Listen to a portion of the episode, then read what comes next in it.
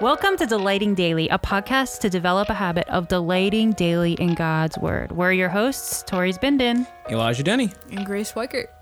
Today, we're going to do something a little different. We've finished our 31 day devotional, but we're going to continue with the conclusion, and we're going to read that today. But it's a little longer, so we're going to tag team it. So, like always, if you have the book, please open up with us. We're going to be reading on page 81, the conclusion. I heard the following story in a sermon when I was a freshman in college. I ha- it has brought unspeakable encouragement and comfort to my heart over the years. There once was a water bearer who walked to the stream every day to fetch water for her mistress. She carried two large pots, one on each end of the pole that rested on her shoulders. One of the pots was cracked. The other pot was perfect. The cracked pot would leak water and always and was always half empty by the time water the water bearer reached the mistress's house. The perfect pot would still be f- filled to the brim. This happened for years. The crack pot delivered only half the amount of water the, to the mistress's house every day. Finally, one day, the cracked pot could bear it no more and cried to the water bearer, "I'm so I am so sorry and ashamed." The water bearer asked, Why are you sorry and ashamed?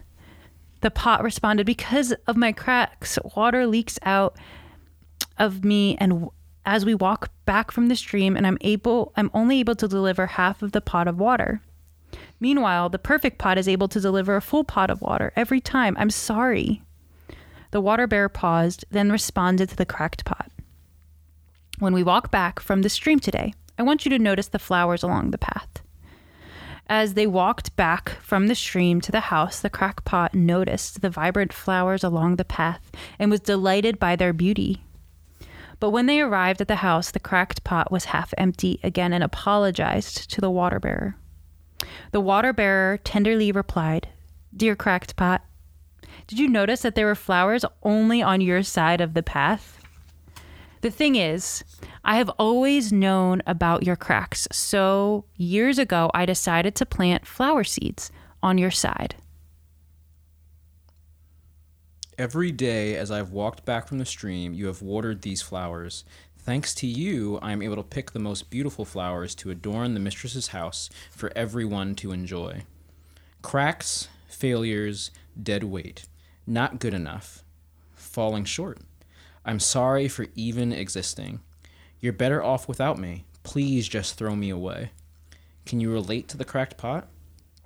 I myself have lived so much of my life feeling like a cracked, leaky pot.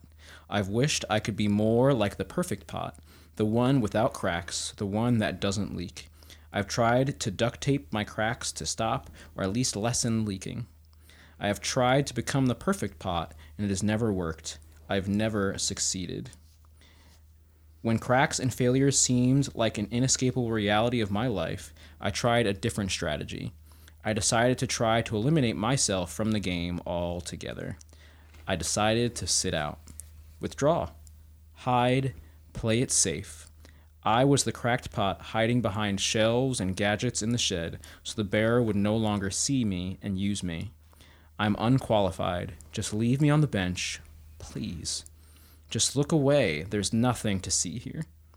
The cracks. It all felt like a mistake. I felt like a mistake. But all the while, God knew what He was doing. He wanted to use the cracks to water the flowers. This devotional has been about finding hope and courage in the midst of shame. Hope that God can use cracked pots for good courage to follow him and be used by him when it seems easier for us to hide and disqualify ourselves. This is part of the God given journey, the redemptive trajectory in our shame. So I give up trying to be the perfect pot I never was and never will be in this lifetime. I come out of hiding. I write honestly of my cracks and my shame and of the God I've come to know in my cracks and my shame. And as I write, I leak water all over the place, but I continue writing anyway, in hopes that any of these words might splash onto the flowers that God has planted on my side of the path. I write in hopes that Christ's truth and promises that I have learned in and through my cracks and leakiness, the truths and promises I attempt to write here might provide the smallest amount of hope and comfort to the weary and shame filled souls. I try to water the flowers.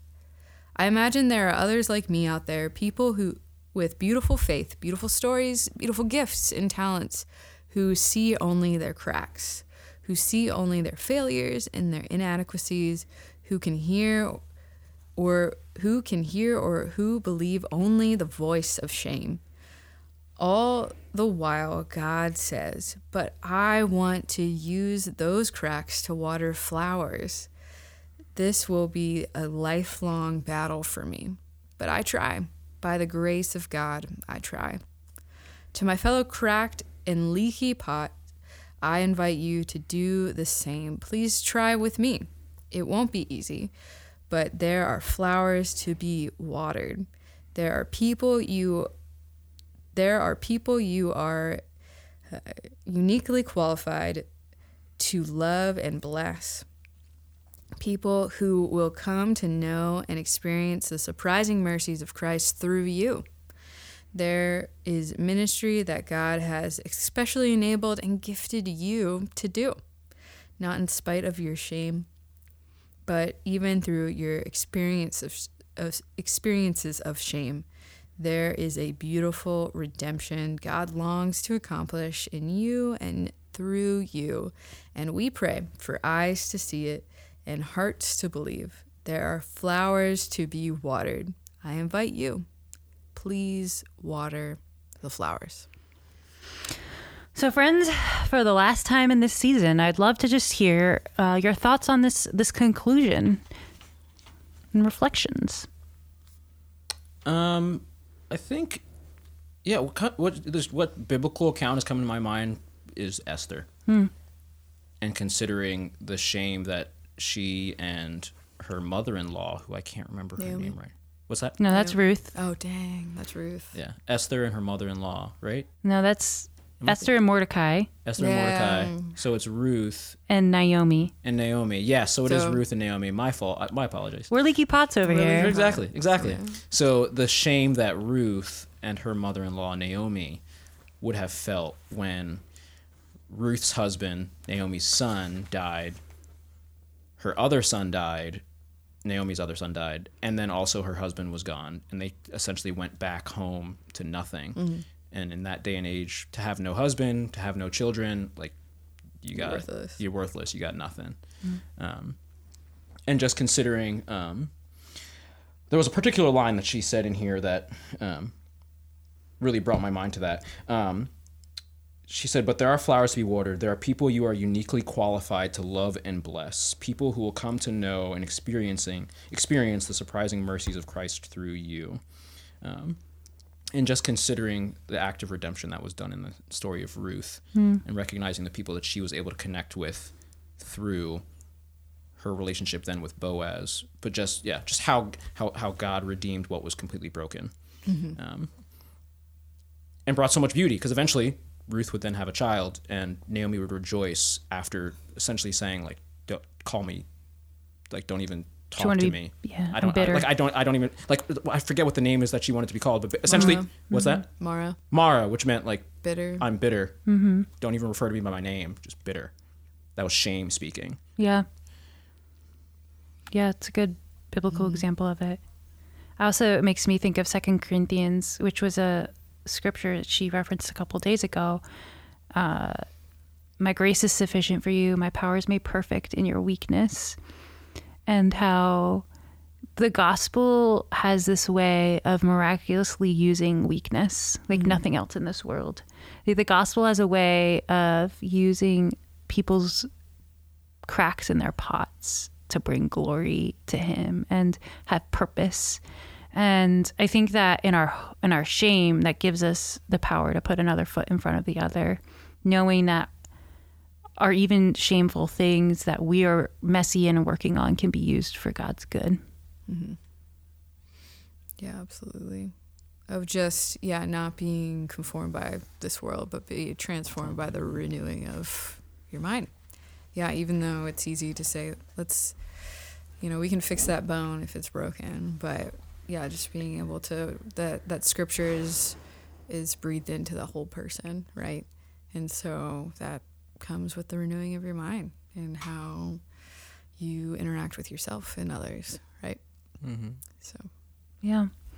So before we wrap up season one and this devotional on shame, I'd love to hear what have been some big takeaways or memorable moments from our time together uh, considering this topic.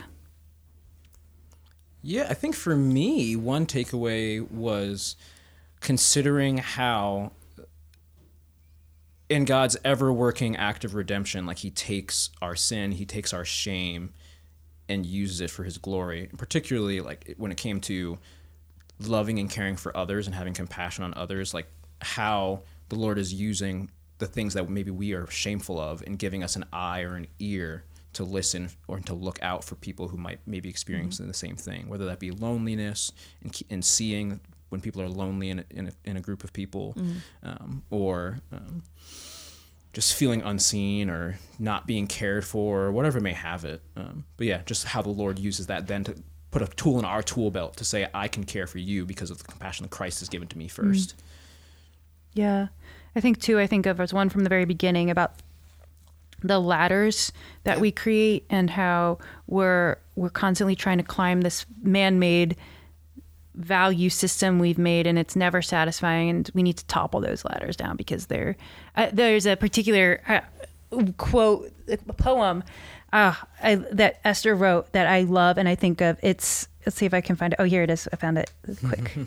Um, it is a mercy to not thrive in a game you can't win. Uh, and just how profound that is. It's actually God's mercy that these ladders are just never going to satisfy because it's a game we can't win. Um, and so, just I, I really think it's impactful to kind of see in my life ladders I've created and and try to topple them down and replace them with things that God actually values as truth. So, yeah, that that's when I think that I really think about often. It's a mercy to not thrive in a game you can't win. I think what I've appreciated about the devotional is kind of pulling the curtain back on shame. Hmm.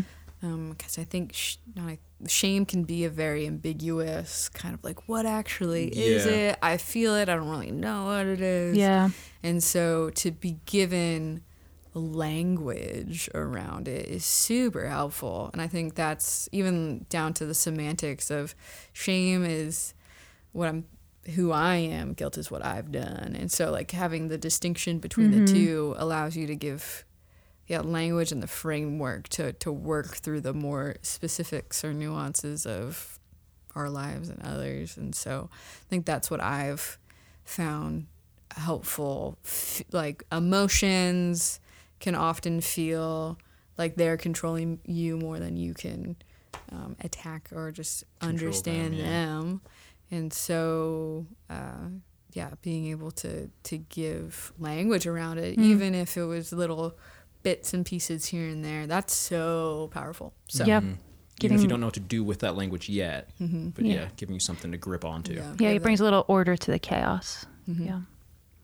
Well, it's been a delight discussing this topic with you guys and our un our secret other member here, Esther Liu. It's been delightful working through this material and considering what the Bible has to say about shame.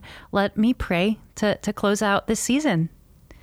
Lord, I thank you so much for dying on the cross, not just for our guilt, but for our shame. I pray that the implications of that uh, tra- uh, just transform us and make us um, people who worship and love you because you have died for our shame. I pray that you help us to to think about this deeply, to not just close this devotional and move on, but to continue to have these truths um, move us and make us more like you. I pray that for us, uh, for Elijah and Grace and I, but also for our listeners as well. And pray all these things in your name. Amen. Amen. Thank you so much for uh, participating with us on this uh, journey. We've been reading from Shame, Being Known and Loved. It's a 31 dev- day devotional by Esther Liu. And uh, that's a wrap for season one. Thanks so much for, for tuning in. Thanks, guys. And uh, we may or may not do another season. So let, us, us know, know. what you think. Write a review. Uh, and let us know if there's a particular devotional that we should read through if we do another season. Uh, so thanks so much, and um, have a great life. Bye. We'll see you later. Today we read from Shame, Being Known in Love, a 31 day devotional for life by Esther Liu. We read this with permission from P&R Publishing. If you want to know more about this book and other books like it, please check the show notes. Nice.